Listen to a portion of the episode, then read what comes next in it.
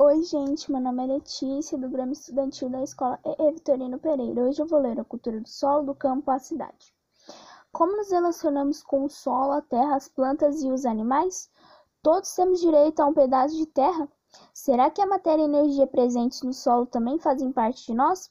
A produção de alimentos é suficiente para a sobrevivência do ser humano?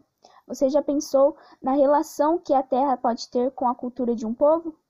Ao explorar os segredos do solo, o itinerário formativo abordará temas como o uso sociocultural e político da terra e as relações com indivíduos, comunidades e sociedades, contribuindo para que você compreenda e atue para a utilização adequada do solo, a partir de seus recursos e características. Você terá a oportunidade de observar, compreender e investigar fenômenos biológicos, físicos e químicos, elaborar projetos com ou sem o uso de ferramentas digitais ampliar seu conhecimento e seus recursos para poder agir concretamente no seu entorno na sua realidade, seja ela rural ou urbana.